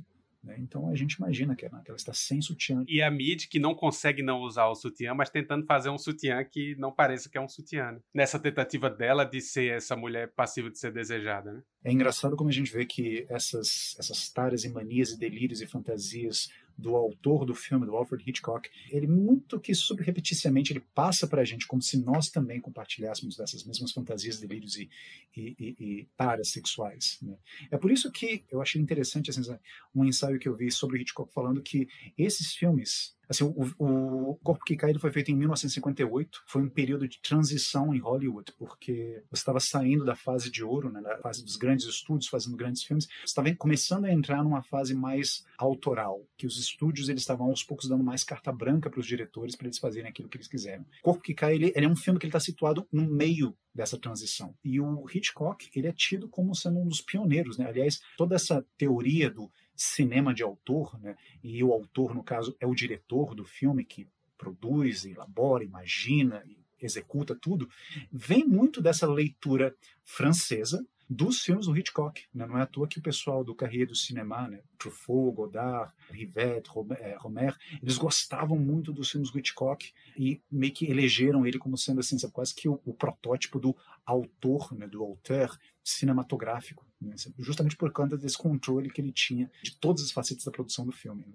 E também pela ênfase que ele tem, novamente, naquele pure cinema, né? o cinema puro, né? gerar significados é, narrativos por meio da edição, por meio das cores, por meio da fotografia, por meio dos movimentos de câmera, por meio da montagem, e não só por meio do, dos diálogos e, e, daquilo que se fala e da narração. Por isso que o Truffaut ele, ele é um dos precursores do cinema poético. Não é um cinema poético propriamente dito, mas tem vários elementos poéticos. E eu acho que O Corpo que Cai é um filme muito poético e precursor de outros filmes que a gente já falou aqui, inclusive, né? Assim, eu estava vendo aqui, eu, eu, por um acaso achei um pedaço de uma entrevista com o Paul Thomas Anderson, em que ele fala que quando ele estava se preparando para o Phantom Thread, filme que a gente já discutiu, ele assistiu um corpo que cai várias vezes. Ele, ele, ele teve o corpo que cai como sendo uma espécie de blueprint para aquele filme que ele estava querendo fazer naquela época. Oh, falando em mulher mortificada, né? Falando em mulher mortificada, né? Pois é. E o André ele falou do David Lynch também no começo. O David Lynch era um cineasta, assim como Hitchcock também, assim, ele, ele assiste porque tem essa função de conhecer o,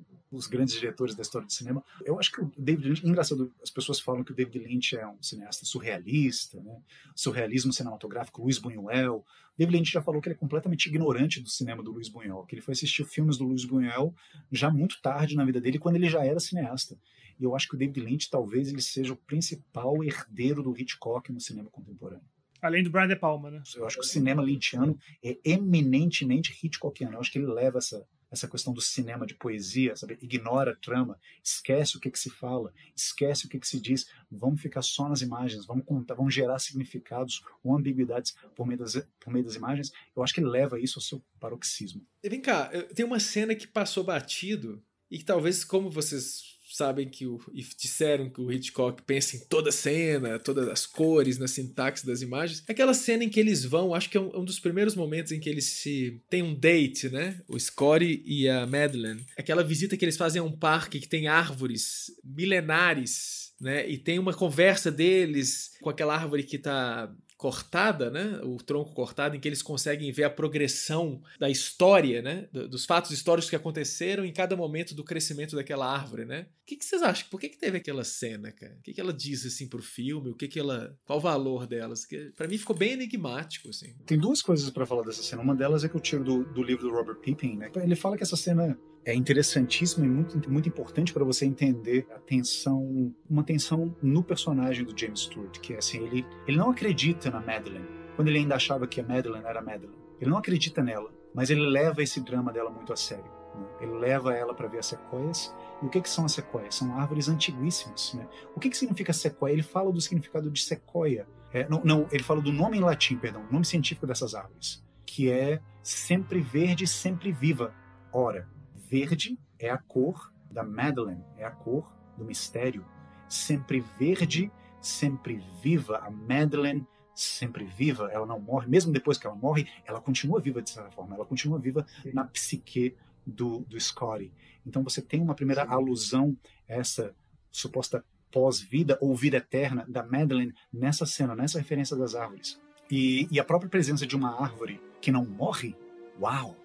Né? A gente está falando de mulheres que não morrem nesse filme também. Essa Carlota, de certa forma, ela morreu, mas ela não morreu. E a própria imagem, a própria imagem do tronco, né? Que é um tronco dentro de um tronco, dentro de um tronco, dentro de um tronco.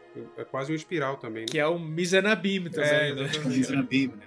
Que é a espiral que está no cabelo dela, assim, sabe? Que é, o, é o, a toca do coelho, né? Do Alice no País das Maravilhas. Que é uma, uma, uma referência também, é algo que é referenciado nos próprios créditos da abertura.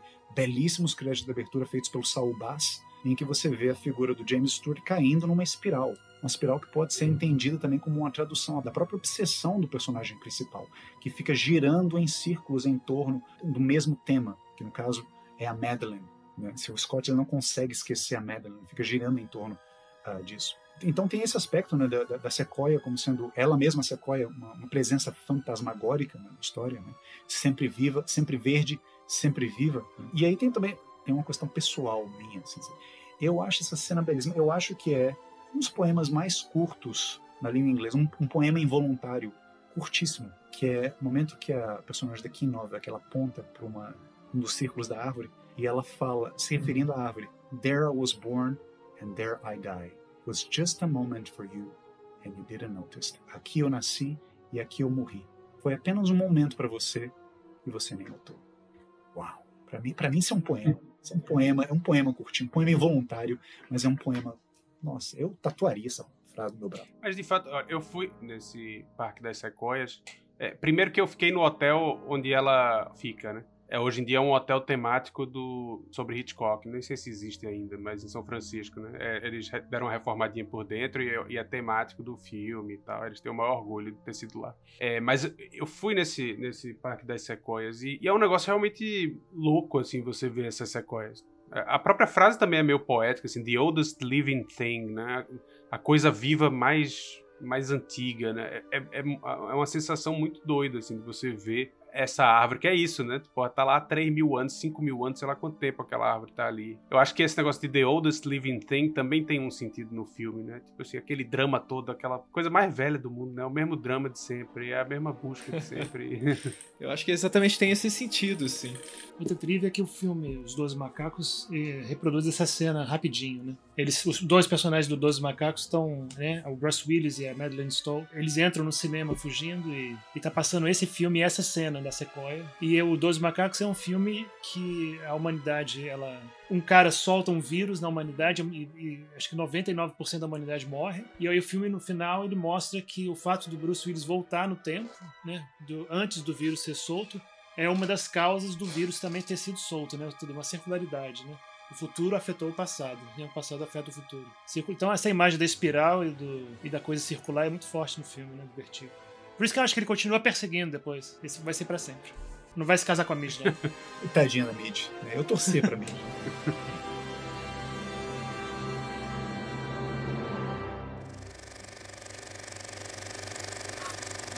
E voltando ao começo, então, assim, a gente está então iniciando a nossa temporada de clássicos, né? E estamos falando, né, sobre filmes nos quais a gente pode projetar a nossa, a nossa, o nosso inconsciente, né, e podem servir para que a gente entenda melhor como é que funciona. Entenda um pouquinho, né, porque afinal de contas isso é uma tarefa de Sísifo, a gente nunca vai conseguir terminar isso. Enfim, mas que a gente entenda um pouquinho mais é, é, é, como é que se opera a nossa psique. E pensando nisso, né, a gente vai conversar sobre o próximo filme, o Sala de Projeção, para minha total satisfação, para a satisfação também do Diego, porque eu sei que esse é um dos filmes favoritos dele, mas para total desespero do André e do Gustavo. O próximo filme que a gente vai falar é Alien, o Oitavo Passageiro, o primeiro filme né, dessa série, 1979, em direção de Ridley Scott. E vocês podem estar pensando, ah, pô, Alien, por que que isso é um clássico? Assim, eu tenho para mim que é um clássico. Diego, é um clássico, você concorda comigo? Sem dúvida. É um clássico porque a gente diz que é um clássico, então é um clássico. Tem isso, né? Tem né? a nossa imposição, a gente diz que é um clássico, então é um clássico. Acreditem na gente, é um clássico. Não, mas a gente, a gente não votou, não, não, é, não é a partir do voto dos críticos? Não, é o que a gente faz. Também esse filme tem uma, uma coisa que a gente vai falar no próximo episódio, mas que eu só queria plantar essa sementinha aqui para vocês. Quando a gente pensa em filmes de horror, quando a gente racionaliza muito sobre os filmes de horror, eles acabam perdendo um pouco do impacto que eles têm na gente. Então, se você pensa, por exemplo, que os zumbis do George Romero são, na verdade, uma metáfora para os movimentos de insurgência social que estavam acontecendo nos Estados Unidos no final dos anos 60, você assiste A Noite dos Mortos-Vivos, acho que perde um pouquinho, talvez, o impacto. Né? Então, um filme de horror, ele muitas vezes, não vou generalizar e dizer que sempre, né? mas muitas vezes ele acaba perdendo um pouco do appeal dele quando você racionaliza muito em cima dos termos dele. Uma ótima exceção a isso é o filme que a gente vai falar no próximo, próximo programa. Eu acho que Alien, a partir do momento que você filosofa mais, que você racionaliza mais em cima dos termos do filme, ele vai ficando, ao contrário, ainda mais perturbador do que ele já é. Espero, espero que ele fique mais interessante a partir da nossa conversa mesmo. Olha, eu não sei se eu vou conseguir assistir, não, viu? Se der muito susto, eu vou só ler o roteiro. Não, ele não dá susto, não. é difícil um filme. É difícil um filme dos anos 70 dar muito susto, velho. Tranquilo. E vem cá, como não regravaram Alien? Como não regravaram Alien, oitavo passageiro até hoje, hein? Já deveriam ter regravado, não? Porque virou uma franquia, né? Então fizeram uma série, talvez é. acabem refazendo, mas assim, eu acho que o primeiro, ele é filosoficamente muito mais relevante que todos os outros. Eu acho que, inclusive, por mais que eu goste do segundo, eu acho que o segundo meio que caga o pau, ele meio que chuta o balde e fala assim, ah, foda-se eu quero resolver as coisas no book, mas isso faz parte do cinema do James Cameron, esse, esse cinema orgulhosamente testosterônico do James Cameron, né? onde os homens são mais homens e até as mulheres são meio homens também. Mas isso fica como sendo assunto para outro podcast. Esse foi mais um Sala de Projeção. Muito obrigado aquelas pessoas que nos ouviram novamente. Lembrando que vocês podem acompanhar a gente no Instagram, no Facebook, curtir a nossa página, mandar suas sugestões, críticas, reclamações e elogios. Claro, a gente agradece por todos os elogios. Eu sou o Igor de Campos, eu estive aqui com meus colegas projecionistas e grandes amigos Diego Nunes. Um abraço a todos, adorei. Gustavo Leal. Valeu, começou bem essa temporada, hein? e André Vicente Nefnega. Um abraço, gente. Gostei da discussão. Então é isso aí, muito obrigado. Até o próximo programa com Alien, o oitavo passageiro. Até!